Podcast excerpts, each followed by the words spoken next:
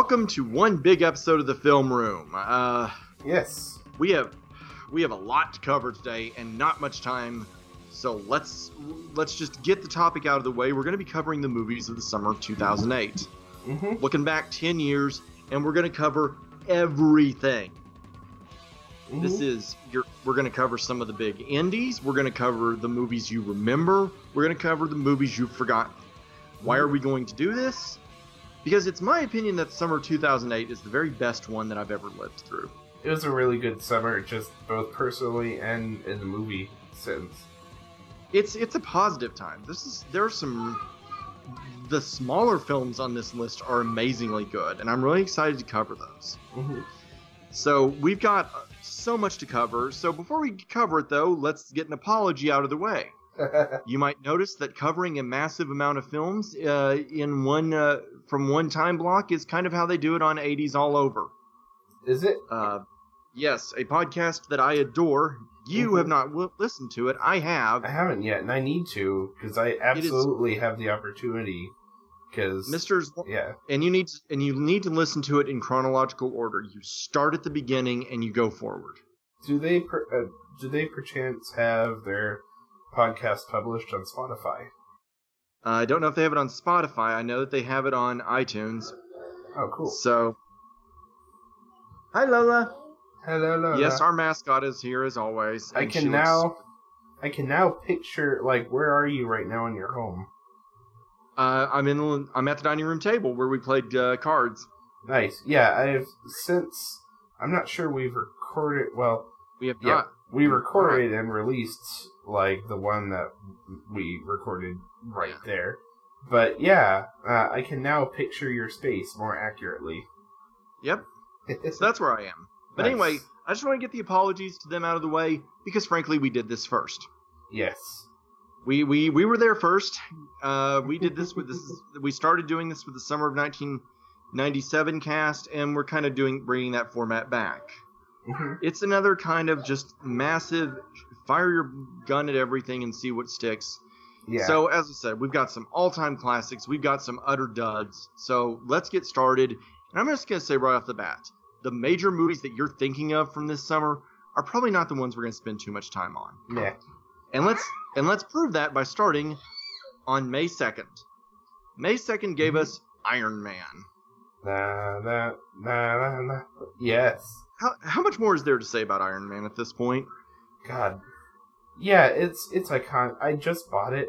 I am ashamed to say it took me this long, but I'm also desperately trying to catch up on... I want to own all the Marvel films.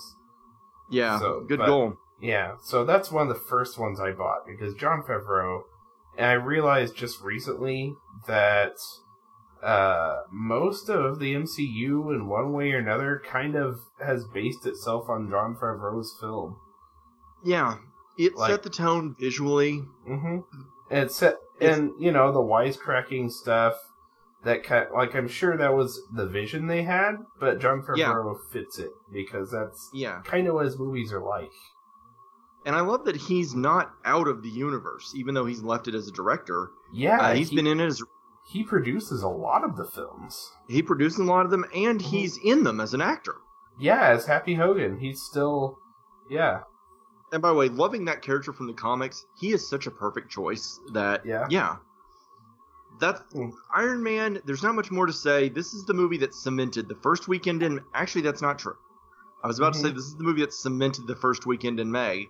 Mm-hmm. That's not actually true, though. Yeah. The movie that did it was Spider-Man. Spider-Man said, this is the weekend in May that we go to.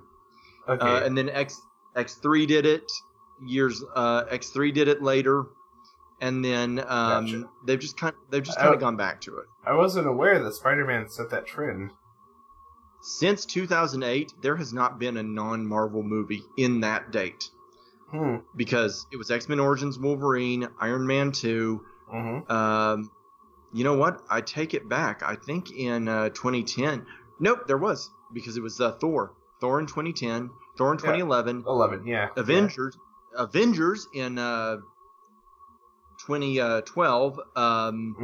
Let's see, 2013 was Iron Man 2. 2014 was Amazing Spider-Man 2. Yes. 2015 was, I'm trying to think, what was it? 2015 that was Avengers. Avengers, yes. Avengers, Age of Ultron. 2016, it was Civil War. 2017, it was Guardians of the Galaxy, and then it was Infinity War. So, so Iron Man, we know it's great. There's not much more to say. We got a lot more to cover. Because I'm going to ask you, do you remember the movie Maid of Honor? It rings a bell. Patrick Dempsey plays a guy whose girlfriend, or whose female best friend is getting married, and he's been tapped to be the Maid of Honor. And he decides he's going to steal her, and he does. Oh, jeez. It's a sick movie. It's a sick movie. Wow. It's kind of an MRA fantasy, and it was sold to women. I know. Yikes. I don't like My Best Friend's Wedding, but at least that one was honest enough to know she didn't get the guy at the end. Right. Yeah, there's no way. And also it acknowledges what a scumbag she is for trying. I like that last act almost enough to like the movie, and I don't, but I can't, because the rest of the movie is so horrid. Yeah. Then we hit on two indies that I don't think people are going to, I don't know. Son of Rambo is the one that I think is better known. I like that. Yeah, I like that one. Garth Jennings. That was his follow-up to Hitchhiker's Guide to the Galaxy. Which I'm still a big fan of how that movie turned out. Yeah, I wish they made a second one, but alas, that's not going to happen. It ain't going to happen. It's a real shame. Yeah. Red Belt. Have you seen Red Belt from David Mamet? No. Cool. This is going to be my chance to stop and do our first. I want y'all to see this. Okay. Because Red Belt's awesome. I mean, David Mamet. Good. Yeah. Red Belt is really good. David Mamet is a horrible person by all accounts. Oh, is he really? I'm bothered by a lot of the things he says. But he can write. The dude can write. And he does there. It's well, he hasn't abused anyone or... that's true. Is a pedophile, right? I'm good. Yeah, but he's written some awfully misogynistic works. But he, you're right. He hasn't done anything. He's just kind of a sleazy guy. Yeah. Thing is, he can write and direct, and he kills it here. Chiwetel Ejiofor should have become the biggest star in the world out of this movie. This movie should have been a hit. Mm-hmm. I think it was too small. I think if it had gotten a release 2 months earlier, it would have cleaned up. Didn't, and that's a shame. That's too bad. All right. You know, according to him, the perfect movie from a writing standpoint is Galaxy Quest. Mamet, that's interesting. Yeah. According to his book, Bambi vs. Godzilla. You know what? Galaxy Quest is an awesome script. I'm not going to fight him. Mm-hmm. So let's jump to May 9th, because we got a movie we've already covered, but it's probably, quite possibly, the biggest money loser of the summer. Mm-hmm. With a budget of $120 million and a worldwide gross of $44 million. Uh-huh. Let's all find it funny, then, how many tributes Speed Racer got on its 10th anniversary. Boy, did people have a lot to say about Speed Racer. Yeah, I love Speed Racer. We've covered it. I'm guilty of this. Mm-hmm. We have covered it. I'm guilty of this. A lot of us are guilty of it. Mm-hmm. We slept on Speed Racer. Yeah, I have to brag for a second and say I knew it was great from the start. Like, I knew it had its problems. Like, I still acknowledge that there are some pieces of dialogue that just feel kind of like, really? Really, guys? Really? But otherwise... That's why I love that. Yeah, I mean, but it's great. Like, it feels like anime in live action. Like, it perfectly captures the style. Yeah. And I love it. And a lot of people love this one. On its 10th anniversary, I saw a lot of people talking about it. Good. And I'm glad. Speed Racer has found its audience. As I think it still has yet to find the big audience it's due. Yeah. But it's coming. So let's talk about the movie that I did see in theaters, unfortunately. A friend of mine convinced me, let's go see What Happens in Vegas. It wastes an amazing cast in support. Queen Latifah, really? This is what we find to do with this woman? I'm not bothered that Dennis Miller is wasted, because that's great. Queen Latifah's talent has been wasted in many a way. the industry really, I think the only time outside of Set It Off that I think she really found her place on screen is Chicago. Chicago yeah. used her great. Now, I should point out, I also was a fan of Living Single growing up. Living Single was awesome. Yes. I'm glad that one's getting a rediscovery. Yes. And I should point out, Girls Trip did get really great reviews and did get really good box office. Mm-hmm. But by and large, when she's done anything else, it hadn't gone so on. The one thing I do remember about this movie was watching it thinking, wow, that black-haired actress that plays Ashton Kutcher's casual sex partner, she sure is good. I hope I see her again in something. Uh-huh. And fans of Jessica Jones will know that, yes, we did indeed. That was the first place I saw Kristen Ritter, and she is immediately great in this movie. I don't know why she is, but she's great. She's really good. Wow. I will say, Cameron Diaz has never worked for me as an actress. Mm-hmm. There is something fundamentally phony about her as a performer that I can't express. Mm-hmm. I just don't think she's very talented. Yeah. And this movie, I have the same problem with Ashton Kutcher. Mm. Ashton Kutcher seems like a smart guy in real life. He seems like an intelligent adult person. Mm. I don't buy him as the idiot he plays in this movie. I don't buy him. Mm-hmm. I don't buy him in the roles he plays. I just don't buy him. He's not an actor.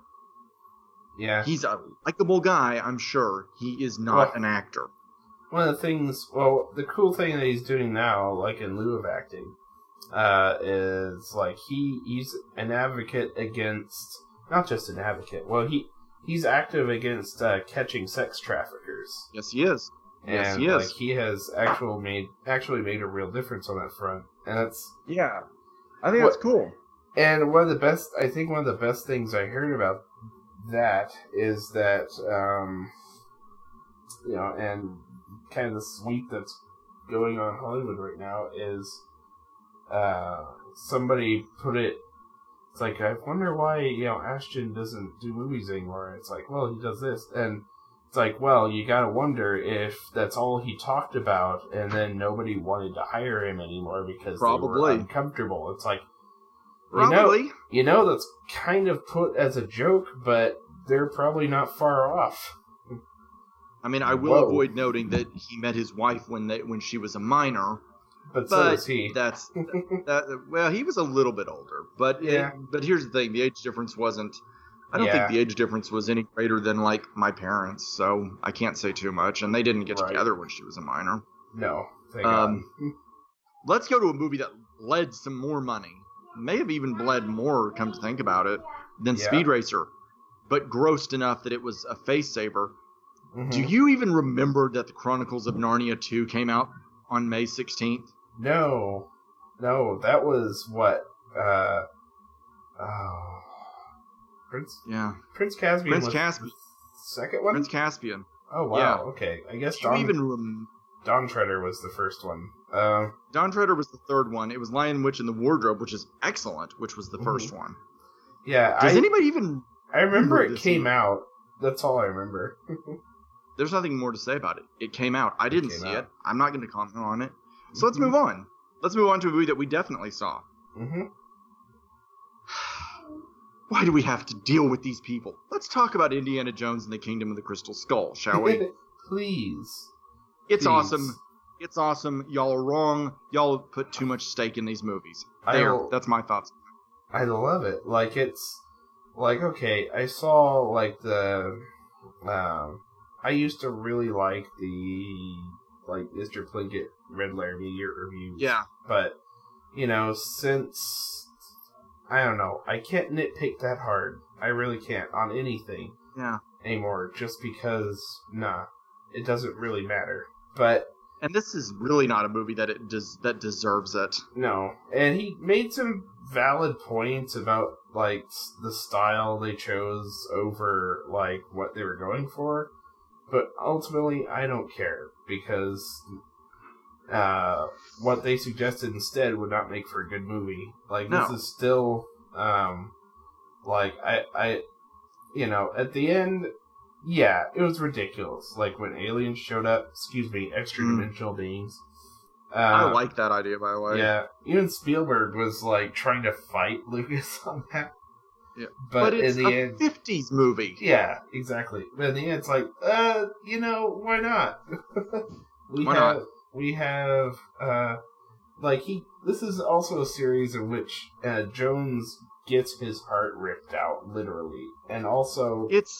you know, the literal arc of the Covenant. I mean, come on. This is not a serious franchise. It's not. It's not Schindler's List, people. No. Even though it does share a director in common, it's not Schindler's List. This is Spielberg having fun, and look, I love the Indiana Jones movies. I love Indiana Jones. It's silly. It's fluffy. Mm-hmm. It's goofy. I don't care. It worked for me. Yeah. So we're going to keep going, because there's a movie on May 23rd that I'm going to stop to point out, just to point out what a horrible idea this was. Mm-hmm. On May 23rd, you have the money loser War, Inc., which cost $10 million and made $600,000. Huh. Yeah. Americans were not ready to laugh at the war in Iraq. Ooh. I don't think we're ever going to be ready to laugh at that. That's a bad idea for a movie. No. Next. Yeah. Let's go to it. So let's jump ahead to another indie comedy, because we're going to jump ahead to May 30th. And this is going to be another case where I'm just going to stop to tell y'all to see a movie. The Foot Fist Way came out on May 30th. Oh. I sort of remember this one. I have never seen it. This one's awesome. Danny McBride is great in it. Mm-hmm. This one is hilarious. This one is vulgar. This one is... Yes, it's very negative. It's very unpleasant at times, but I love it. Mm-hmm. This is a comedy about toxic masculinity that nails it. It's from the guys that did Eastbound and Down. Yes, I have seen that, and I do love that. It's that team. If you've seen that and you love that, watch this. This is great. Good. Danny McBride steals. Well, he doesn't steal the movie. He controls it. It's his movie, and he controls it. He's also like the principal character in Eastbound and Down. Yeah. Yeah, it's good. Now we're going to... Also on May 30th, Sex and the City, the movie. Didn't see this one. No. And I'm not going to begrudge anybody who loves it, okay? Yeah. If you love it, that's great. Not my thing. I didn't watch the show. I didn't watch the movie. Also not my thing, The Strangers. The Strangers. I know a lot of people that love it, the horror movie. Mm-hmm. I know a lot of people that really love it. I haven't seen it. It's a home invasion movie. I'm just kind of over home invasion movies. Yeah. And, of course, this was 10 years ago, so I'm really over them now. It's just not my thing. But a lot of people love it. So that's May. Mm-hmm. Some good titles there. I think you could easily keep yourself... I like that for most of the weeks, you had at least one new title that was worth watching. And since the first week had 3, you could easily go to the movies once a week through May and be really good. Mm-hmm. So we're going to jump into June, and I'm going to note that I put a direct-to-video movie on here on June 3rd just to ask, what the hell were they thinking with the Onion movie? I've never seen it. I've seen that pieces of it. It's awful. It is obvious that it's obvious they wanted to put their name on a Kentucky Fried Movie type movie, and they failed. They failed so badly. I think I remember catching pieces of the end, like it on cable or something. I wasn't impressed. It was intended for theatrical release. It did go direct to video. That's all I have to say about that. Fortunately, we have a lot more to say about the next few movies that we're going to be talking about, starting on June 6th, where you had You Don't Mess with the Zohan, Adam Sandler's contribution. By the way, that movie cost $90 million and made $100 million. Jesus. That doesn't feel like a very good investment. I'm just going to throw it out there. Nah, that wasn't a good investment. But, you know what? I'm not mad at having an Adam Sandler movie on the list. I ain't mad at Sandler. I don't dislike him. I don't have the rage towards Adam Sandler that some people have. Yeah, I mean, he's made some bad movie decisions, like, as far as creatively, I think he's a way better actor than he is a comedian. I think he is too. I think he's a fantastic actor. I love him as an actor. But it's frustrating because, like, a lot of the parts that he does, like, which is self-inflicted, like, completely, he doesn't get to show off his chops. No. And I give him credit for this one. He did at least try to play a character. He did at least try something. Good. I haven't seen it. It's not for me. Yeah. Just like Sarah Silverman. I like her better as an actor than a comedian. Same. Mm-hmm. And I'll say this for Sandler. He is one of those guys that you don't have to dig very deep to hear a lot of stories about him. There are a lot of stories about what an unbelievable nice guy he is on sets. Yeah. Well, that's good. People who've worked as extras on his sets say he is the most attentive, most curious, decent, down-to-earth guy.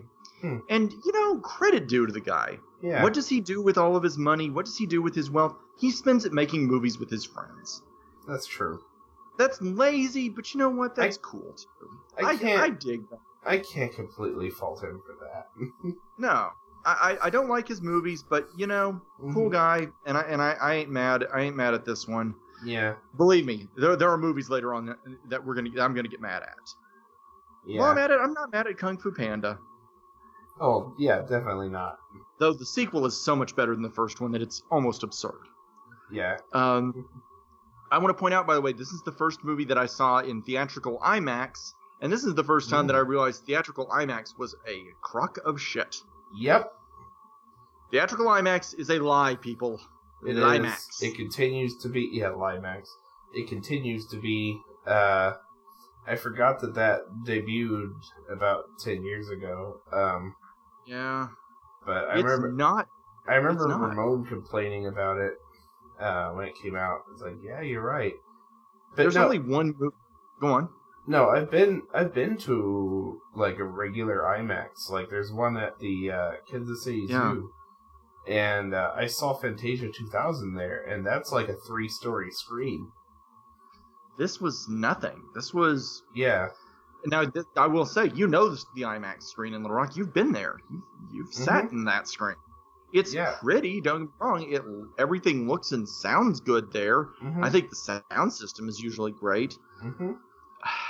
I don't think, but you don't get what you're paying for is the thing. It doesn't deserve the title. It is not IMAX. It has not earned IMAX.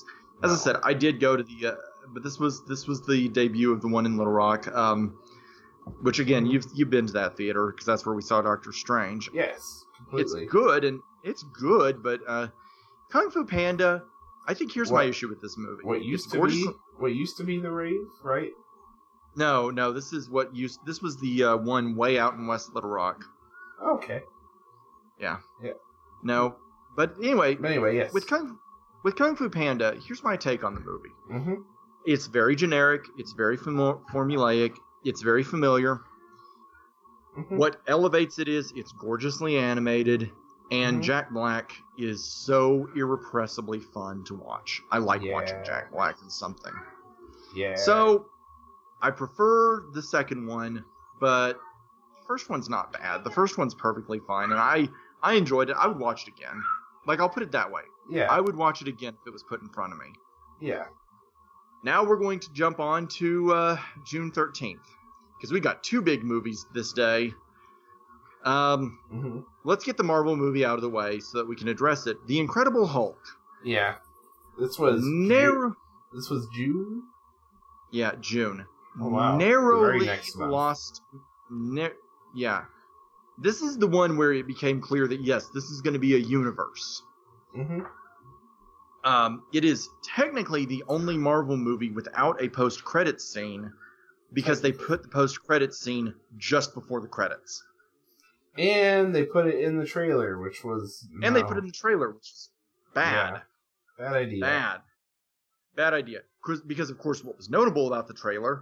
about the credit scene was that it was the scene where Tony Stark shows up.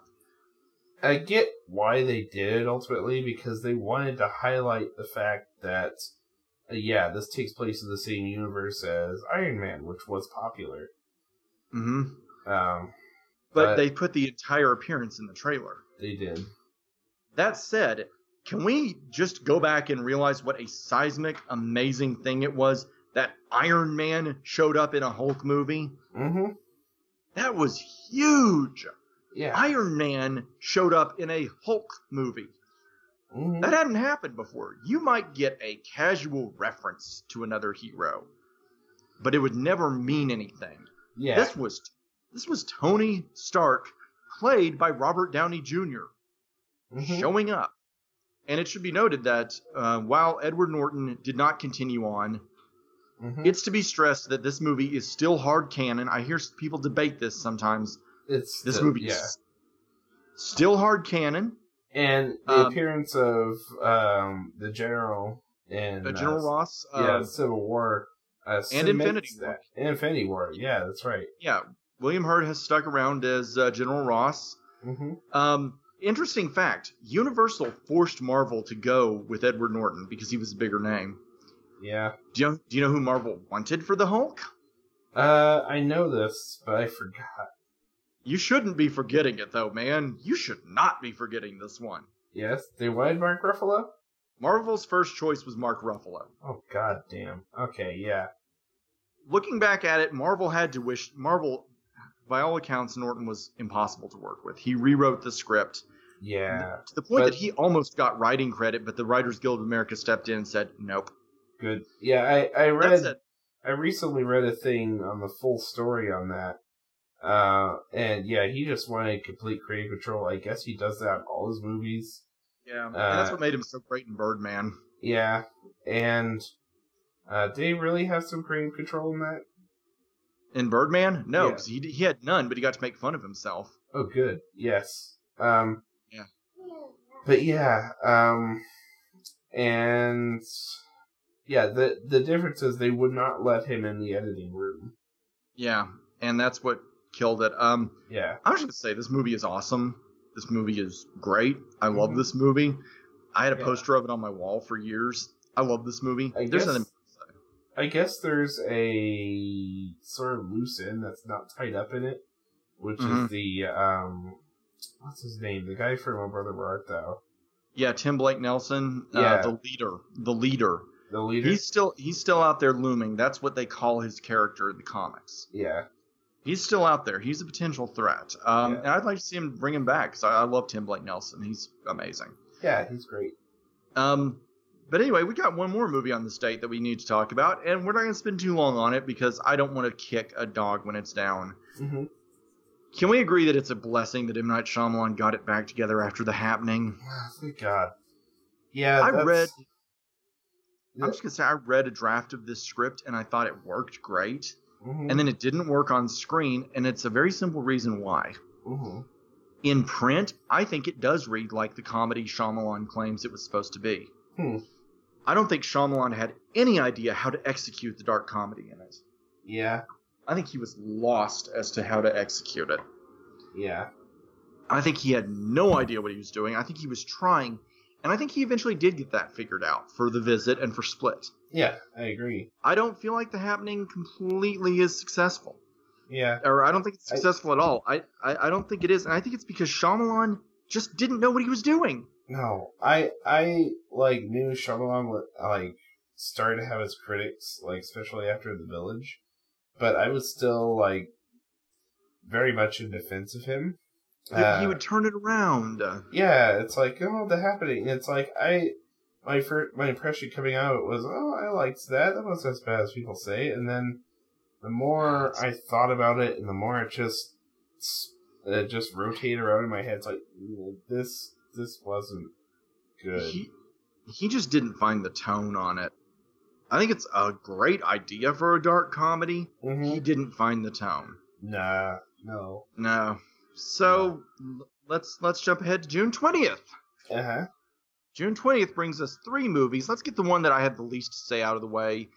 Kit Kittredge and American Girl was based on the American Girl dolls. I didn't see it. I didn't either. It's We're not for me. Not for me. For those that were, I hope you enjoyed it. One for us. You know. Let's address then The Love Guru, because I don't want to talk about that one for very long. Who did that kill some careers? That killed a lot of careers. On a $62 million budget, $32 million, and that was the end for Mike Myers. Yeah. That was it. That was it. That's... Myers has spent the last decade unable to get it back together. He hasn't been able to put a film together. He hasn't been able to... Nothing. His career was... That's it. Mm-hmm. That is the end for Mike Myers. That's the end for him. Yikes.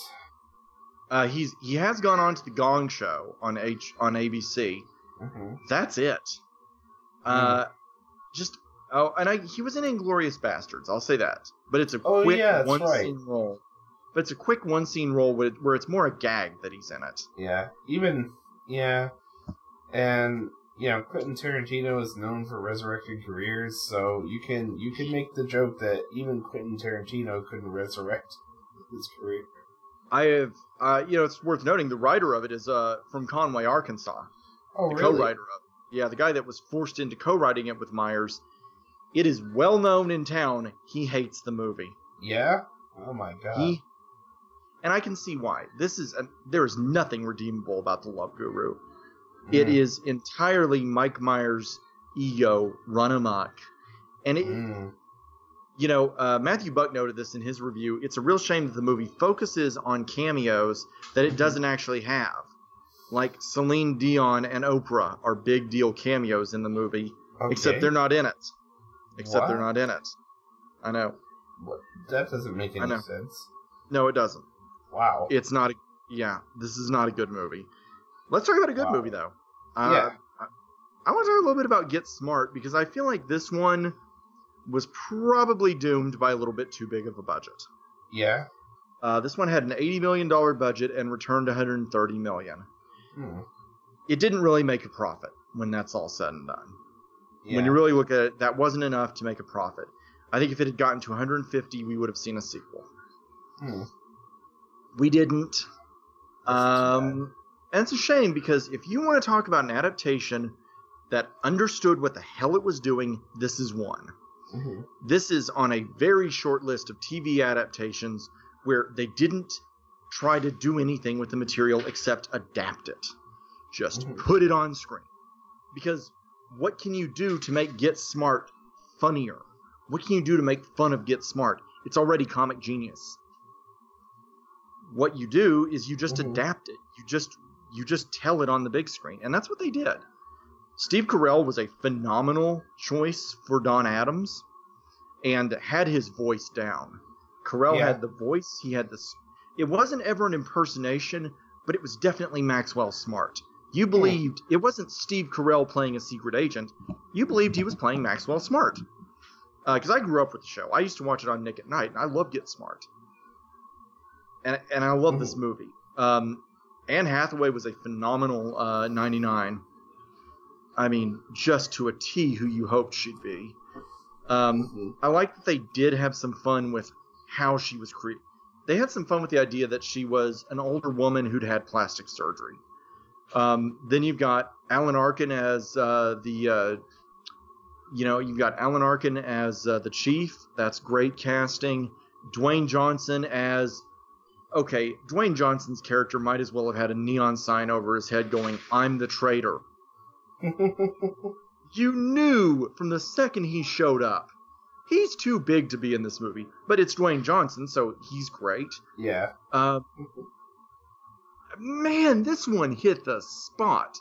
And I'm telling you, it's because this one actually tried to adapt the source. If you love Get Smart, here is a movie that got it. Here's a movie that understood it. I've got nothing but love for this movie. This is one that it made money. You know, it didn't make money. That's what I just said. It did decent at the box office, but I just don't think it caught on enough to get a sequel. I wish it had. This is a damn good movie. If you haven't seen it, go back. Rediscover it. I still have yet to. As someone who really loves the show, this is what it was supposed to be. Wonderful, wonderful film. Gonna note a direct-to-video movie on June 24th. One of the Futurama direct-to-video movies came out on June 24th. Yes. Which... I love these, but they're not really movies at the same time. I know. Yeah, I have a story behind that one actually. That was the day. Okay, so I had a few days off because I was supposed to be on a film set, but they never called me. So it's like, okay, a few days of not getting paid, whatever. But it ended up working to my advantage anyway, because that is the day that my niece was born. Aww. Yeah. And hey, so, kids. Yeah, so I remember, like, I was on call to, like, you know, when the baby was born and visitation was ready, I was going to rush to the hospital to see my niece. Nice. For the first time ever. So, but in the meantime, to kill some time, I knew that the second Futurama movie was about to come out, or came out that day. So I got The Beast with a Million Bags. I went home, started to watch it, and then I got the call in the middle of the film. It's like, okay, going, and then and I will never, ever, ever, ever forget that day as long as I live. It was fantastic. That is indeed the one that came out. That is indeed the one that came out, and it's a good one. That's a good one. I wish these had gotten. David Cross is the Beast. I wish they'd gotten a Fathom screening. That would have been... I will say in their defense as movies, like, it is 4 episodes. They're related. They're crammed into one. However, they are, like, they're more movies than the Family Guy movie was. Yes, they are. They do at least have a beginning, middle, and end. Yeah, the story is continuous and not just obviously 3 loose. You know, not related episodes actually. In fact, on Netflix, they're still released in movie form. They're not chopped up. Yeah, and I think that's good because they are fundamentally they do play that way, and Bender's Game really plays great that way. But it does. Let's jump. But I love these movies. I've got nothing but love for them, and that's why I want to make sure to note them because they're really good. Mm-hmm. June 27th, and here's where we're going to hit a movie that no one remembers and a movie that everyone loves. Let's get the one that no one remembers out of the way. Can you believe that Wanted was ever as big as it was? Yeah, I never saw it. I remember it. Didn't either. Didn't care. Yeah, I don't know. Yeah. Wanted was a thing that happened. It was aggressively what it was. I have nothing else to say about it. I didn't see it. I didn't have any interest in seeing it. I just, no. But let's talk about WALL-E for a few moments, shall we? Oh, hell yeah. We all know WALL-E. Mm-hmm. We all saw it. I saw it at a midnight screening. And let me tell you, it killed. Yeah. I can think of few movies that have... It hit the audience hard. Everyone thought it was great. The one thing I do want to talk about is, what do you make of the complaint that when they leave Earth, it stops being good? When they leave... no. I disagree with that. Like, okay. I do too. I think the reason everyone says that is because, like, for the first half of the film, it's probably not even half. It's probably only a third. But yeah, like really. But like, there's no dialogue other than Wally saying Wally and Eve saying Eve. Mm-hmm. But it's pure cinema. Like, and that is. There is something to be said for that. That is amazing. I do not, however, think it should have been that way the entire film. No. Because that would have been... No. I think WALL-E is transcendent as it is. Mm-hmm. I think it's amazing as it is. There is one complaint that I have about it. Mm-hmm. That is, I do think that it gets a little fatphobic. A little bit. In a way that's really kind of unsettling. A little classist. A little bit. I could do without those touches. Yeah, I think even they, like, kind of wanted to get away from that a little bit, so they called it, like, the big baby thing, like, they made them more, like, because if they really made them, they make them childlike is what they do. Yeah, they do. Like, if they really made them realistic, it would have been kind of sad. Like, it's still iffy, but I don't care because it's such a transcendent film. It's such a gorgeous film. Yeah. I love this movie. I really do. I don't love. I remember. I just remember listening to the Kevin Smith podcast on it, like going up to the film, seeing it, and then listening to the spoiler part after. And he proclaimed it as a very ballsy film. And he's right. It is. Yes. I agree completely. I do agree. So I love WALL-E. Let's talk about a movie that I so don't love. Mm-hmm. Let's talk Hancock, shall we? Let's. When we were doing the precast, I noted this is one that we're going to spend some time on. Mm-hmm. And we're going to have to spend some time on it because this is a movie that, for the life of me, I want to go through everybody that worked on the film and say, what were you thinking? Did you ever think this was going to work? Was there ever a moment that you were on set that you thought, yeah, this is a good idea for a movie? Mm-hmm.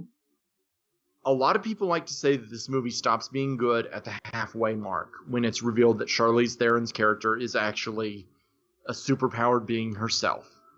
And, in fact, Will Smith's lost wife, basically. Mm-hmm. I'm going to argue with you on that. I think that the movie, at that point, runs out of ideas. And I don't think it could have... It's because this isn't an idea that can sustain itself.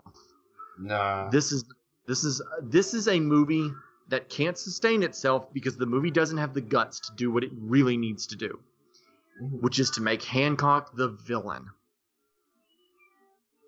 This is a horrible character. Yeah. It is not. It's not actually fun to watch this homeless, drunk guy violently abusing people, violently beating up a kid at one point, shoving a guy's head up his ass at one point. I forgot about all this, probably because I blocked it. This isn't fun. Nah. Just because it's Will Smith doing it. Well, I think the box office of late has shown us that that's not enough to make something a good idea. That was an era where, like, I'd like to pinpoint at some point, just for a personal interest, like, when studios were obsessed with releasing two versions of a film when it came out on video, the unrated version and the rated version. This is one of those that had one, and it's like, I think I saw the unrated. I think I saw the unrated version, and it's also one of those, like, yeah, this didn't need to be in the film. Well, that's the thing. I have never seen an unrated version that actually had material that belonged in the film. No. I haven't seen one. I haven't seen an extended cut where the material needed to be in the film. No, that's not referring to guys like Ridley Scott and James Cameron, who actually do go in and extensively recut their films. Usually it's a lot of nonsense that doesn't belong in the film. Now, I will make a case for the Lord of the Rings extended cuts. Those are different. Those are different because those are really trying to get in material that did belong in the films. Yes. But would have been too much for general audiences. Yeah. No, I have no issues with the extended cuts of those. Those are great. Also, I will make a... We haven't covered that thing you do, have we? We have not, and that's one where I know it was... We need to. And that's a case where it was, in fact, the director's cut, the director's vision. Yeah, that's also one that has an extended cut. Like, they put it out long after the fact. Yeah. However, that one I would argue, because when I recommend that thing you do to people, I recommend the theatrical cut first. Become a fan of the theatrical cut, then go back and watch the extended cut, because the extended cut is more for fans of the film and just little extras for people which would be for me. So yeah, exactly. So it's just little extras for people who already love and enjoy the film. But yeah, anyway. That's my back to Hancock take on that. But anyway, yes, movie. I noted that it would only work if he was the villain. Mm-hmm. I've read an early draft where he was the villain, and it still didn't work. It still didn't work. It was still aggressively unpleasant. Mm-hmm. There's no way you can make this work. There's not. I think asshole superhero is an idea that people think is funny, and it's unbearable to watch. In real life, it's bearable. If we are going to have a superhero who does things like that, who's smart alecky, you have to make them likable. Mm-hmm. You have to give them the superhuman charm of a Tony Stark. Yeah. Like, likable but flawed. We like Iron Man. Mm-hmm. We want to see him succeed. Also, this movie has one of the weakest villains. Eddie Marsan, an actor I like, mm-hmm. who has done some great movies. He's in The World's End. He's in Happy Go Lucky, which, when we do the fall cast, I'm looking forward to getting to that movie, because that is the movie that a lot of people like myself watched and were like, oh, Sally Hawkins is awesome and we need to see her in more stuff. Yeah. Yeah, that's one I cannot wait to get to when we cover the fall cast. Nice. I love him in that. I love him in the Robert Downey Jr. Sherlock Holmes movies. He's even good in Deadpool 2, where he once again gets to be a villain. Yeah, now who is he in Deadpool? He's the headmaster. He's the headmaster. Oh, yeah, that's right. And he's scary in that. He has nothing to do here. I didn't connect that. That's right. He has nothing to do in Hancock. Absolutely nothing. Yeah. And so there's nothing there. So next, Mamma Mia. I'm going to do the same thing that I've said with Sex. That was 10 years ago? Yes, it was. I'm going to say the same thing I said with Sex and the City. It's not for me. It's not for me. Yeah. It's not for me. If it's for you, great. Glad you loved it. It's not for me. And Pierce Brosnan really can't sing that well. Brosnan cannot sing. No. All right, let's jump on ahead to July 11th. I do want to point out that Batman Gotham Knight, the first Batman anime, an anthology, came out. It's not bad. But let's go into July 11th, because there are three movies here, and I'm going to cover them in order of importance. Starting with Meet Dave, Eddie Murphy's entry for the summer. Mm-hmm. Can I just say how much I despise Eddie Murphy at this point? Yeah? I despise Eddie Murphy. I think he had tremendous talent. Mm-hmm. I think Eddie Murphy could have been on a level that no actor had ever seen. Mm-hmm. He had everything going for him. He had charm. He had looks. He had energy. He was funny. Mm-hmm. Couldn't sing that well, but he could sing, unlike Pierce Brosnan. Yeah. Could act. Could act tremendously well. And his ego pushed him into doing whatever gave him the biggest paycheck. And that is how we wound up with movies like Meet Dave. I have not seen this movie. I will never see this movie. I vaguely remember something titled that. It's a movie where Eddie Murphy plays the captain of a starship that is modeled after himself. What? And so he's a human-sized spaceship. What? This is it was a much weirder film before it got rewritten and reworked. Yeah. He's the captain of a starship of miniature aliens. Mm-hmm. And it's just no. Okay, that seems very clunky and awkward. Yes, it is. Yes, it is. Next up, Journey to the Center of the Earth.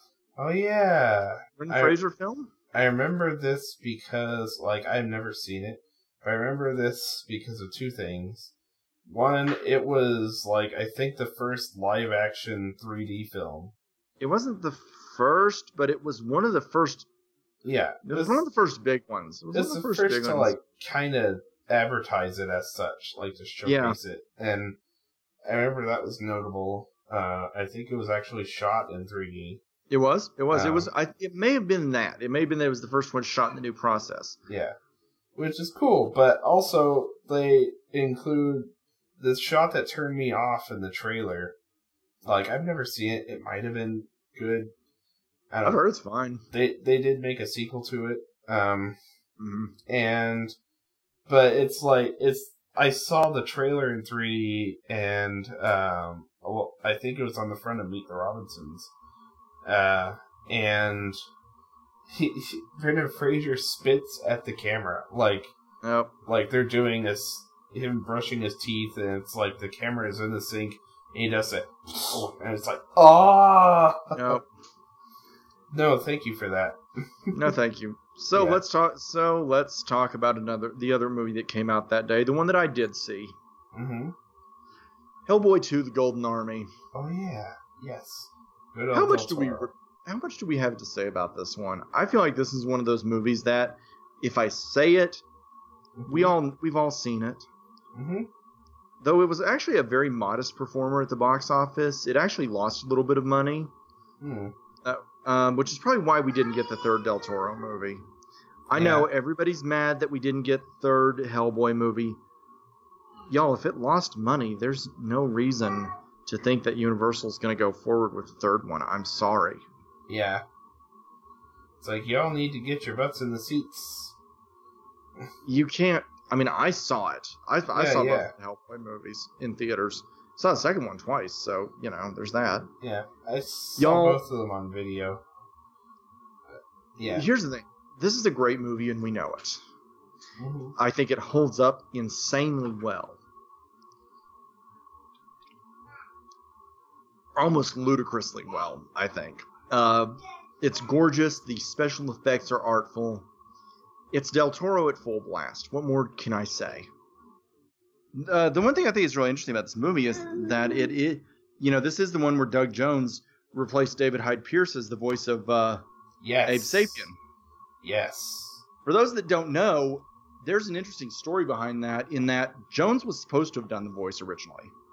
Mm-hmm. And the studio demanded a name voice. David Hyde Pierce was brought in to do it, and he listened to Jones's track and said, "Why are you hiring me?" Yeah. He did it, but he wouldn't take credit for it. Mm-hmm. He actually tried to mimic Jones's work, and really was upset about it, and was, wouldn't promote the movie either. Just wasn't. And this time out, Jones did step in, mm-hmm. and Jones now has it in his contract that if he's going to do motion for something, he has to do the voice. Nice, good. Smart.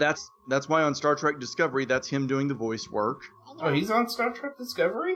Yep, he's under a lot of latex, of course, because he's Doug Jones. Holy hell, awesome. But he, that he's acting on it. He's acting on it. Good. So that's just, look, Hellboy 2, we know it, we love it. Mm-hmm. But now we're coming to the big one, y'all. The movie that defined the summer.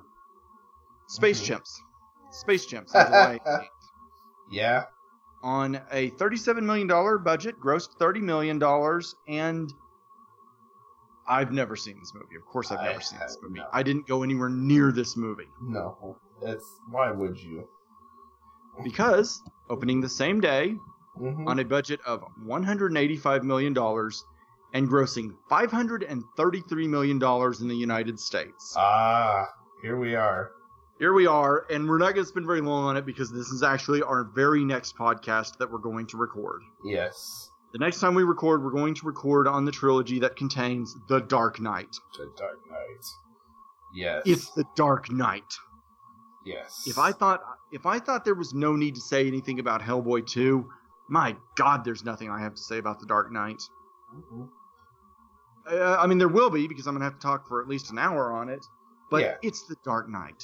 It's well, we're talking on the trilogy. Like, we're going to talk on the trilogy, just to be clear. But yes, I mean, my God.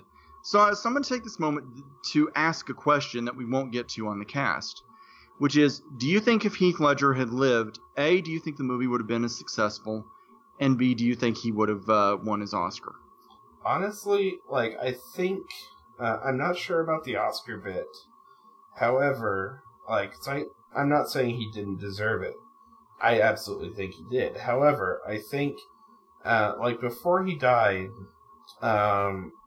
his inclusion as the Joker did generate a lot of buzz, because nobody would have thought of him. Nobody would have thought of him as... And no one would have thought of the performance he gave. Yeah, doing that role. Nobody would have, to be in that, and when he died January of that year, and yes, he came out, and of course his work was completed on it. They didn't have to do any reshoots on him. No. But Yeah, I don't know. That's a tough one. I think it still would have done really, really well. I think it would have lost $50 million. I think 50. You could shave $50 million off of that. That's not bad. However, you're still, and that's my estimate. However, you're still looking at $480 million.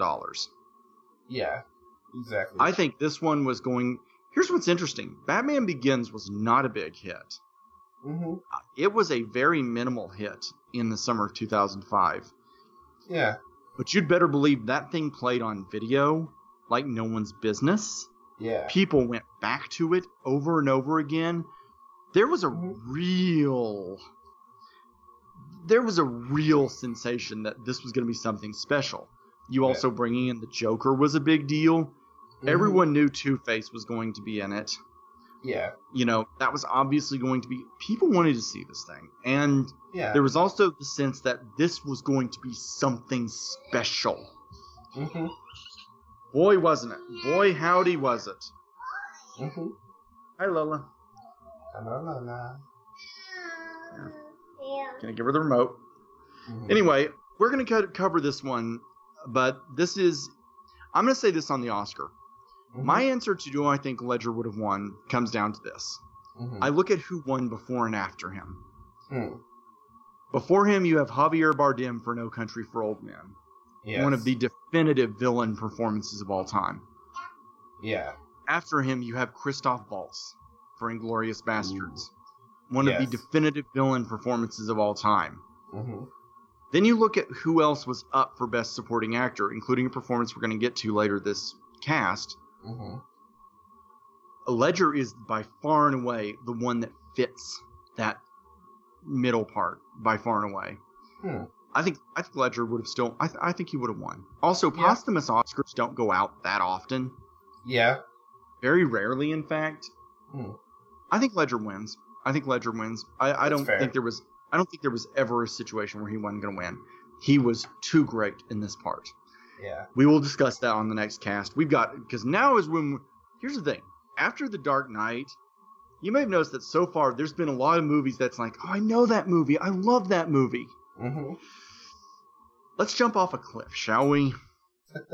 Let's take a plunge. The Dark Knight ate up all the air in the summer of 2008. Mm-hmm. Like, it ate it up. The titles, there are some very good titles still to come, but I'm telling you the landscape changes. Mm-hmm. July 25th, you've got Man on Wire came out. Started its limited release. This is an awesome documentary. Great movie. I got nothing but love for it. It's an awesome documentary. Admittedly, there's a lot of suspense that's removed from it just by the nature of it being a documentary. Yeah, because the guy is a really charming, performer. It's worth watching just for him. Oh, hell yeah. And I will say also, they made a live-action movie of this called... The Walk. The Walk, yeah. I will say it's not necessary because the documentary exists and it was fine, but... The Walk was also Robert Zemeckis, so it's also it's a nice companion piece to it. Mm-hmm. Yeah, I will say that. Yeah, I will. Now we're going to come to a movie that a lot of people love, and I don't. Mm-hmm. Let's talk about Step Brothers, which I hate to do because I love Adam McKay's films. Yeah, except for Step Brothers. Yeah, Step Brothers to me is such a lazy film. Mm-hmm. It has nothing going for it except, oh, isn't it funny that these guys are man children? And it's not funny. Mm. I love Will Ferrell. I love John C. Reilly. Same. Talladega Nights still exists. Mm-hmm. Talladega Nights hasn't been wiped off the face of the planet. So if I want to watch them together in something, I'll just watch Talladega Nights again. That said, this still has some funny scenes. I'm not going to say it doesn't. Mm-hmm. The job interview sequence is art. It's one great scene that can be taken out of context on YouTube. Mm-hmm. I just don't like this movie very much. And by the way, fun fact, it's the first movie I ever saw completely alone at a theater. Oh, really? That was kind of cool. Yeah. You mean by yourself? You were the only one in the theater? Nice. That's always a fun experience. That was neat. Then there was the other movie that came out the same day that I saw the same day. I actually made a double feature. Nice. This is a movie I've written about before. Let's talk briefly on The X-Files I Want to Believe. Ah, yes. I know you haven't seen it. I love this as a finale to The X-Files. I actually, as much as I like the 10th season, I kind of, in my head, stop it at here. This is kind of, for me, the last canonical thing that I think of, and I feel like everything else that's come since is kind of a bonus material. This, for me, is the perfect finale for these characters, which is they're adrift. They're never going to get resolution. They're never going to get peace. They're never going to be satisfied. And at the end of the day, they have to find satisfaction in themselves. I think it is an art house film as a sequel to this franchise. It is an art house masquerading as a mainstream film. I've written on it before, and I'll post that piece again with this. I think it's a fantastic film. I think it is a meditation on grief, on failing as a human being, on living with one's legacy, on the discomfort that creates. I think this is a great motion picture. I've gone from – I actually had this in my worst of list of 2008. Did you? And it was – and I'll tell you why I did. Because I also had it as a runner-up on my best of list too.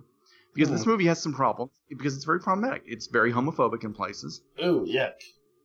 Yeah, it's problematic. But I do love this film. And I think ultimately the problems with it are what make it great, if that makes sense. This is a movie that is wrestling with some things. And I think this is a brilliant piece of cinema. I think it's a gorgeous-looking film, too. Chris Carter, the show's creator, does not get enough credit for how well he directed it. It is a beautiful-looking movie. This is one that I want to get a rediscovery. It won't mean anything if you haven't watched the show, but I think it deserves a rediscovery. Not worth a rediscovery. Let's quickly shoot through. I didn't see The Mummy 3. I didn't see The Mummy 3. It lost a good amount of money, though. It lost at least $73 million. You know, I'm not so sure that Speed Racer is the biggest flop of this summer, because some of these movies have lost just about as much. Yeah. Look, doing a Mummy 3 7 years after the first one was a mistake. Yeah. Was Brendan Fraser in that one? Yeah, Brendan Fraser came back. I forgot there was even a Mummy 3. Rachel Weisz did not, by the way. We didn't need this movie. I didn't see it. I'm not. I also didn't see the Kevin Costner comedy Swing Vote. I didn't see it. I don't have anything to say about it. So I didn't see on August 6th. I didn't see Sisterhood of the Traveling Pants either. The second one. I didn't see that one, but I did see Pineapple Express. So let's talk about Pineapple Express. Yes. Can I be honest and say that I kind of wrestle with how I feel about this movie 10 years later? Like, I think it's a good movie, and I enjoyed it in the moment. I don't care if I ever go back to it, though. Yeah. And that's a weird thing to realize, that I wasn't sparked to, oh, I need to rewatch that when I was going through this list. It was, yeah, that was the thing that I watched. Yeah. And I'm finding as time goes by, I feel that way with a lot of Judd Apatow-produced movies. Yeah. Where it's like, I was so hot on them in that year, and nothing. I hinted that we were going to eventually discuss Forgetting Sarah Marshall. That's one that I still am very passionate about. And I think that's because that's one with real ideas and real stuff to sink your teeth into. Man, there's nothing here. There is nothing here. There is the interesting idea that early on in development, James Franco and Seth Rogen switched roles. I think that's interesting. But you put this next to Superbad from the same writers from the previous year. From the previous year, and that was a passion project for them. This was not. Yeah. As I said, it's a fun movie. But I don't detect any personal touch on this one. I also don't know that it's kind of mean-spirited. And when people talk about the Apatow movies having serious issues with women, the woman character in this movie is really disposable and ultimately is disposed of long before the third act. Ooh. It's not... Now, that's not making me feel as icky as Knocked Up is coming to make me feel super icky. Yeah. I really and truly... I loved Knocked Up so much in the moment. Same. But, man... I'm having trouble getting past how that movie treats women. The longer that I think about it, I am. Yeah. I especially hate that, because I feel like Apatow did a good job with the 40-year-old virgin of really putting in some good fleshed-out women. Mm-hmm. I don't know. With Knocked Up, I'm having some issues with it. And I think I wasn't able to have those issues in the moment because it masks them with a couple of good scenes. But when you get right down to it... Katherine Heigl's complaints about the movie, I don't think she's wrong. What did she say about it? That her character was a nag. Yeah. She doesn't ever get to be funny. That's true. And I don't know, Pineapple Express, it's a fine movie, but I don't burn very hot for it now. I think it's good if you get to see it, but I'm not in love with it. Yeah. That said, Superbad is still, oh my god, amazing. Superbad is still everything. And you want to talk about a movie, by the way, that doesn't have the same issue with women? Yeah. I like that it's a movie that is wrestling with women from the way that a teenage boy really would. Yeah. These guys aren't so sure. And it helps that that one, for Jonah Hill's Dream Girl, they cast a first-time actress making her film debut, who, God, just... I mean, this was a case where someone was born ready with Emma Stone. Yeah. Yeah. I mean, you could have looked at that performance and gone, well, she's going to win an Oscar. Mm-hmm. Yeah, she hit the ground running. I look forward to if we ever are in a situation where we get to discuss Easy A. I'll put it that way. Yeah. But we have a surprising amount of movies still yet to come. So let's shoot through these. Let's get to Tropic Thunder, because there's a movie that I still love. Yeah? I still love Tropic Thunder. And it's funny, I still love Tropic Thunder, even though that one is really problematic. Yeah. But I think that it's because the movie makes it about being problematic. Yeah. The movie point blank says, this is weird. Now, I'll say this. Was it Ben Stiller's place to do this as a writer and director? No. Ben Stiller had no place telling this joke. Yeah. But you know what? If he was going to tell it, he told it great. Robert Downey Jr. had an amazing summer. This is where he got his Best Supporting Actor nomination. Yes. And he deserves it. Robert Downey Jr. is so good in this movie. Just to bring it back, so is Jack Black. Mm-hmm. And so is Ben Stiller. I love those guys. Yeah. It's killing me that I'm not thinking of the actor that played Al Pacino. There's a great name for you. Oh, God. He was good. Jay Baruchel, who I love in everything, especially Undeclared. This was the beginning of the comeback for Tom Hanks, I think, just because... Cruise. Tom Cruise, excuse me. Tom Cruise? Tom Hanks never went away. Yeah, because he, 3 years earlier, he had that whole Scientology thing. That was it. The less said about that, the better. But and it overshadowed a great movie. That's the thing that I hate, is it overshadowed an amazing movie. Which one? War of the Worlds. Oh yeah, that's right. I love War of the Worlds. I think the only movie better that year was Munich. Yeah. So yeah, Spielberg is GOAT. Yeah. So. Yeah, no, he came in with a cameo that was pretty self-effacing and, respect. And he's not the only one in it. Danny McBride, who, by the way, 3 times he shows up this summer. Foot Fist Way, Pineapple Express, and he's in this. He's great. Wow. He's great. McBride doesn't screw up any time he's on screen. I really want to stress, I love Danny McBride. I think that dude is hilarious. I think so, too, yeah. He's great. And I'm interested in the fact that he's you know what his next movie is, right? No. Co-writing Halloween. Oh, shit. Really? He's co-writing the Halloween reboot. Nice. Yes, he is.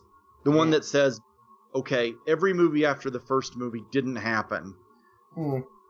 So no, Michael Myers is not her brother. It's going to be a sequel then? Direct sequel to the first movie. I'm looking forward to that one. Nice. So there's that. But anyway, Tropic Thunder. Let's see. Let's list some of the other cameos in this movie. Bill Hader is in it. Mm-hmm. You've also got Matthew McConaughey. In a part that was intended, by the way, very tragic for Owen Wilson.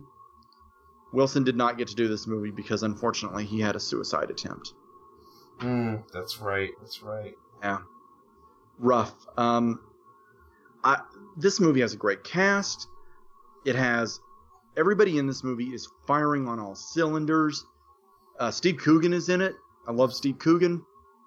And I want us all to keep that name in mind, because I'm going to be coming back to this one at the end of the cast, which is going to be very shortly, actually. I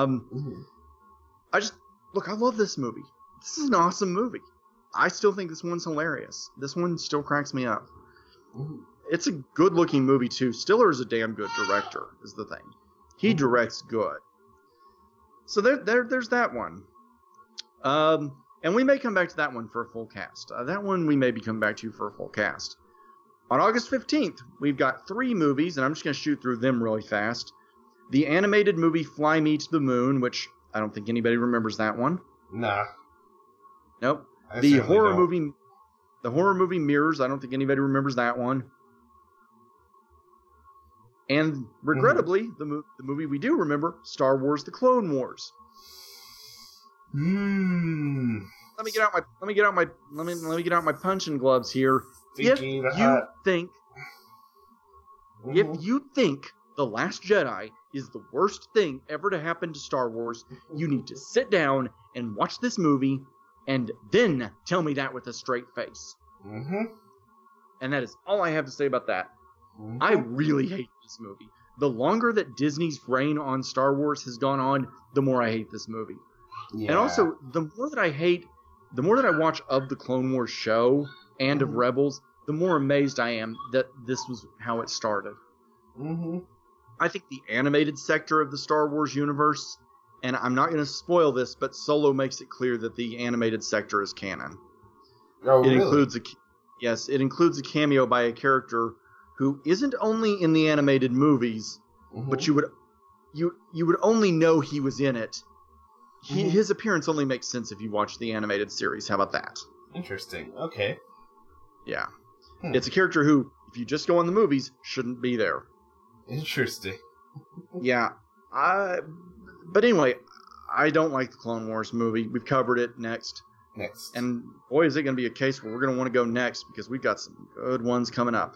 Yeah. August 20th gives us The Rocker, mm-hmm. the Rainn Wilson vehicle that basically explained why he didn't become a star outside of The Office. I sort of remember that one. It lost money. That's what's interesting, is it was a $15 million movie and it only made $6.5 million.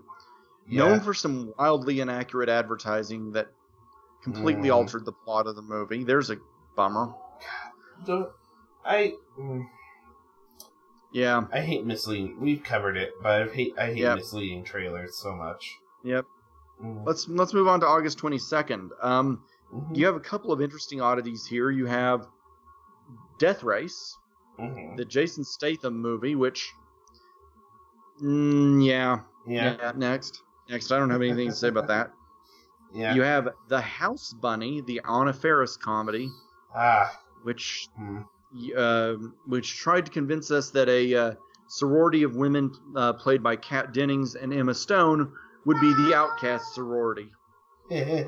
Yeah. Oh, movies, you are so full of shit. Yeah.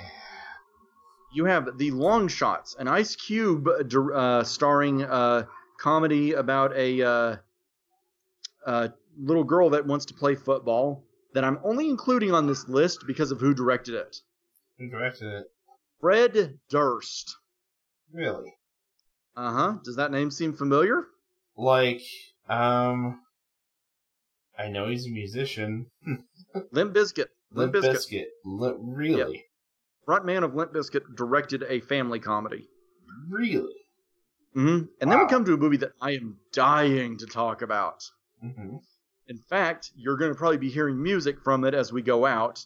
Mm-hmm. Let's talk briefly about the notorious emblem of why Sundance movies do not play in real life. Mm-hmm. Hamlet 2. Hamlet 2. Yeah. If I have one mission with this cast, it's that I want y'all to actually give this one a shot. Yeah, it's a lot of fun.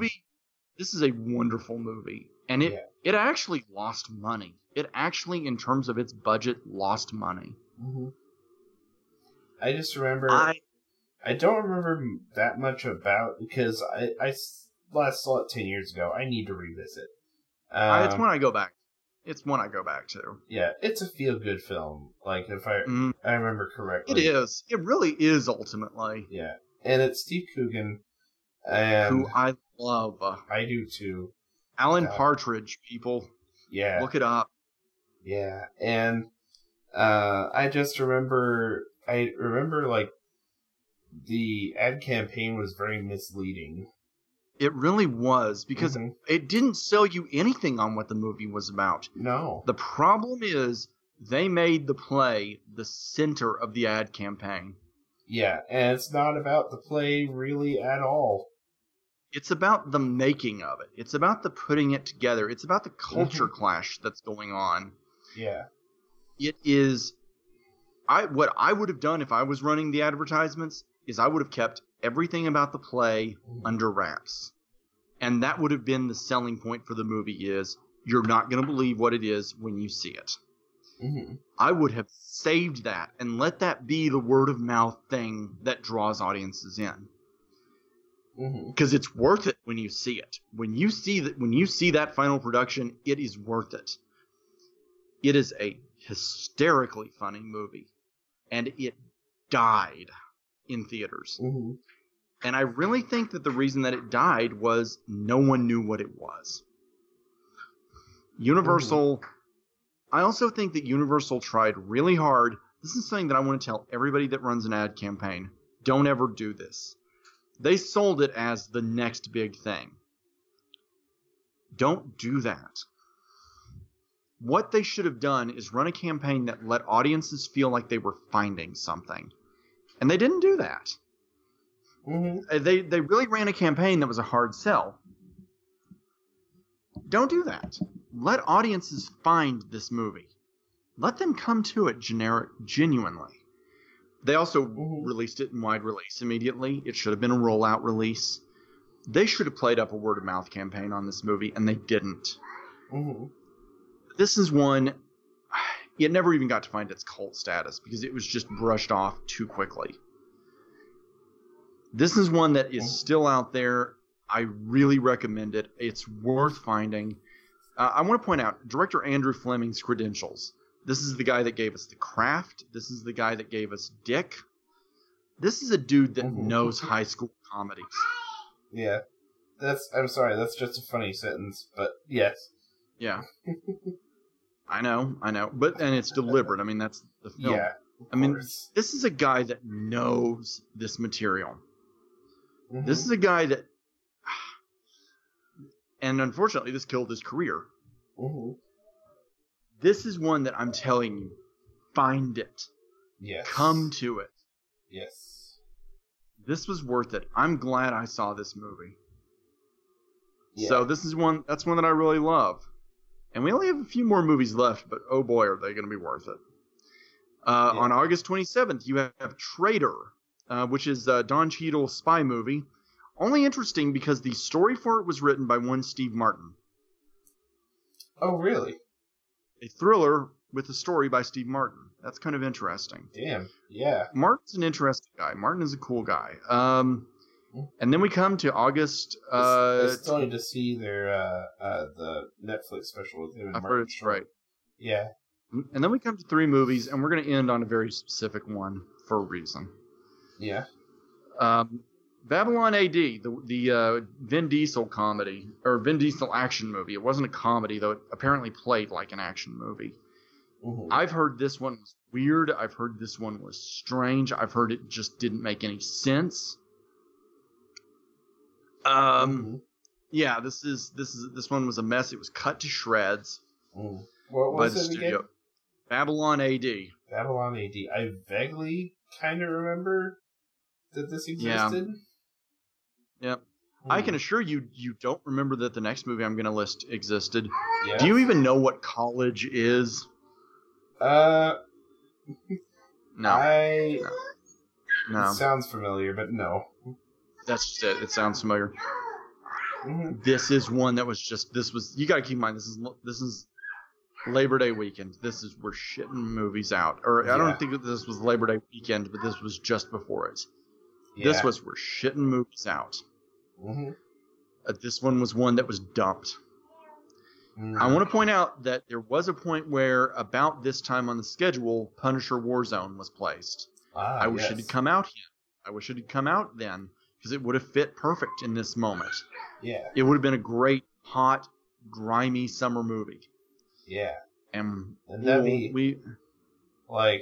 which studio made that one? Lionsgate. Lionsgate, that's right. Because that was I know it's back in Marvel's possession. Yeah, it is, because they've got because they've done the TV show now. Yeah, yeah. But I really wish, in my head canon, I know it's not. In my head canon, this is part of the MCU. It is. It is in mine too. It's not. Yeah. It's a shame. But I always consider it as such. Let's talk about what they did put in its place. Mm-hmm. We started on Iron Man. Mm-hmm. We end on disaster movie. Oh no! If you haven't heard our cast on it, the one where we reviewed it as if it was good, go back and listen to it. I just want to take a moment to say how happy I am that Seltzer and Friedberg cannot find work. They cannot find work to save their lives now. Yeah. They did. They really shouldn't. I'm sorry, but... They're not talented. Nah. I like Best Night Ever the more that I think about it. It has some huge mistakes. Yeah. It violates the found footage rules left and right. Yeah. But I like it. I do at least like the characters in it. I like the actresses. I thought they did a good job. Mm-hmm. And at least it looked like it cost what it cost. Yeah. Disaster movie, I'm floored by what a cheap motion picture it is. Ugh. I'm also fascinated by how it's 75 minutes, and I think it is interminable in length. Mm. I cannot for the life of me understand how you could get 75 minutes. What's funny is, it's a parody of Cloverfield in terms of its structure. Mm-hmm. And Cloverfield is the same length. Yeah. And Cloverfield gets a lot more plot in there. Cloverfield packs it in terms of plot. Mm-hmm. This movie has... The thing is, if that was going to be your structure, that's actually a really good structure. But the problem is, this is a parody movie. So whereas Cloverfield packs it with monster incidents, and it also gives you characters that you give a rat's ass about in the first place, mm-hmm. This one packs it full of parodies, and so many of those parodies are already dated. Oh yeah, they were dated a year after. Mm-hmm. This isn't the one that has the horrifying Kung Fu Panda in it, is it? This is the one with the horrifying Kung Fu Panda. Yikes. I'm going to throw some coworkers under the bus. Some coworkers who I like a lot. But they're talking about, I'm not going to name by name, but they're talking about how much they love, keep in mind, when this came out, they were, 25 now. They would have been 15 then. Yeah, so teenagers. Anyway, so they, and also who probably hadn't seen better, the likes of the Naked Gun. Yeah. Whatever, how it was done in its heyday, that genre. But, because the Naked Gun holds up. Oh god, yes, it does. And honestly, the fact that even with the double murderer in it. Yeah, and it's satisfying because you see him get hit in the crotch with a cactus. Like, that's even better with time. Like, it is. With time and context, because he gets punished. But anyway... not enough for a double murder, but, you know... No, not near enough, but it's still great to watch. But anyway, so, yeah, throwing some coworkers under the bus. Yeah, they were praising this, and I'm just like, you know what, even with, like, I think they're actually praising every movie, but I still kind of got them on it, and it's like, what, you mean even with the completely terrifying Kung Fu Panda? So I guess it has its fans, but... The thing is, I'm willing to... I'm going to make a prediction. Mm-hmm. I'm going to bet your coworkers haven't seen it. Since? Mm-hmm. I'm going to bet they haven't seen it. Yeah. I'm going to guarantee you, they haven't seen it since it came out. Yeah, probably not. Because otherwise, they have good taste. That's right. Yeah. I will say, this one makes it pretty easy, by the way, for me. If you were to ask me, what's the worst movie of the summer? Oh, yeah. Yeah. If you were to ask me, what's the worst movie of the summer 2008? Hands down, Disaster Artist runs it. Or not Disaster Artist, duh. That's disaster a good movie, yeah. Disaster movie runs it. What's the best movie of the summer 2008? Well, I mean, come on, Dark Knight. Yes. Hands down. I'm not gonna argue the Dark Knight. I think the mass audience is right on this one. Sorry, Lola is really trying to talk a lot. Sorry. She's cute, though, so I can accept it. She is cute. Overall, now that we've looked back at it, do you still think the summer 2008 is a great summer? I think it's a fantastic summer. Yeah, I do, too. Yeah. I think the bad is unusually good here, is the way that I'd put it. Mm-hmm. The bad, like, because a movie like Hancock is bad, but it's fascinatingly bad. Yeah. A movie like What Happens in Vegas is bad, but it's interestingly bad. Mm-hmm. A movie like Disaster Artist, I'm still doing it. A movie like Disaster Movie is insanely fascinating to watch. You're trying to think of better movies. I am. Disaster Movie is fascinating to watch. I almost have to recommend it. Mm-hmm. I don't think it works on any level. I think you have some areas where I wouldn't say that it's deficient. I do feel like kids' movies, maybe it's because the two big studios fired such heat, but that does seem to be one thing that I noticed is lacking, is you don't really have a big live-action kids' movie, if you notice. Mm-hmm. You really don't. If you go back and look at it, you've got the American Girl movie, and then Meet Dave, kind of. There may have been an Eddie Murphy movie, by the way, that I left off. I want to point that out. Oh, yes? Intentionally, or? Just unintentionally. Okay. I do find it interesting that live-action kids' movies basically went by the wayside, and I really think that's entirely a result of... just the air was eaten up with the animated movies. Yeah. I think the two animated movies are so strong. Of course, this is the summer where the comic book movie basically said, that's it. This is what we're going to do from now on. Yes. But it wasn't just comic book movies. If you liked action, there were some good action. Mm-hmm. If you liked drama, you know, there was some good drama. Women had some really good options this summer. Mm-hmm. It was a diverse summer, and I think that that's something that I do think Hollywood needs to do a little bit of better job on, which is throwing diverse options out. Yes. I do think that the underperformance of movies like Get Smart does kind of speak to the fact that some of the traditional formulas weren't working. Mm-hmm. Like, I think if that one had done just a little bit better, you could have said, okay, the TV to movie pipeline is still a good idea. Yeah. But I don't know. That's a minor thing, and I still think that's a damn good movie. Mm-hmm. It's interesting to me what a strong summer this was for comedy. Yeah.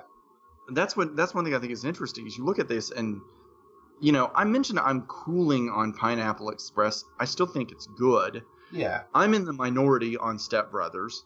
Mm-hmm.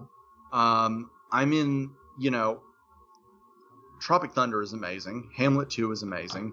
Yeah. Iron Man is hilarious. It is. Get Smart is funny. Mm-hmm. You had some good stuff this summer. By the way, I didn't notice until this last time, this last time watching Spider-Man, I think it was Spider-Man, there's a callback to the robotic arm in Iron Man. Yeah, the robotic arm makes a cameo. Yeah. That was cool. I didn't notice that. Overall, mm-hmm. I still hold by my thesis that this is a great summer. Mm-hmm. I think I think there's a little more frayed ends on it than I thought. Yeah. There are a few more frayed ends just from looking at the bad movies. Yeah. But what's great was indescribably great. Yeah. And so, yeah. Yeah. 2008 in general, like, even besides movies, was just a great summer. Like, in my memory, a lot was happening. Mm-hmm. So that's my thoughts on that. And you can find us at thefilmroom.org. All of our contact stuff is there. Yep. Check out our sister show on the feed and on YouTube that I run with my friend Kitty. It's The Ship Has Sailed. I've got my column on tie-in novels that I just did today. It's late by this point. Everyone will have read it, but I posted a comparison of Solo to the Star Wars novel take on Han Solo's origin. So there's that. Yeah, We have a lot of content for you guys. So yeah, check all that out. Check us out, y'all. Yeah, and I'm gonna go tend to my toddler. Yeah. Later. Later, everybody. Bye. He's totally the man with the plan. He traveled through time in an awesome custom van. Moralistically, he taught us to be good, how to set our souls free and do all the shit we should. Now we do the right deeds, we go to church and such, and we stop smoking weed, well, at least not as much. And we can't forget to mention the golden rule. Do unto others as you would have them. Slam, bam, spank you, ma'am. Do unto you.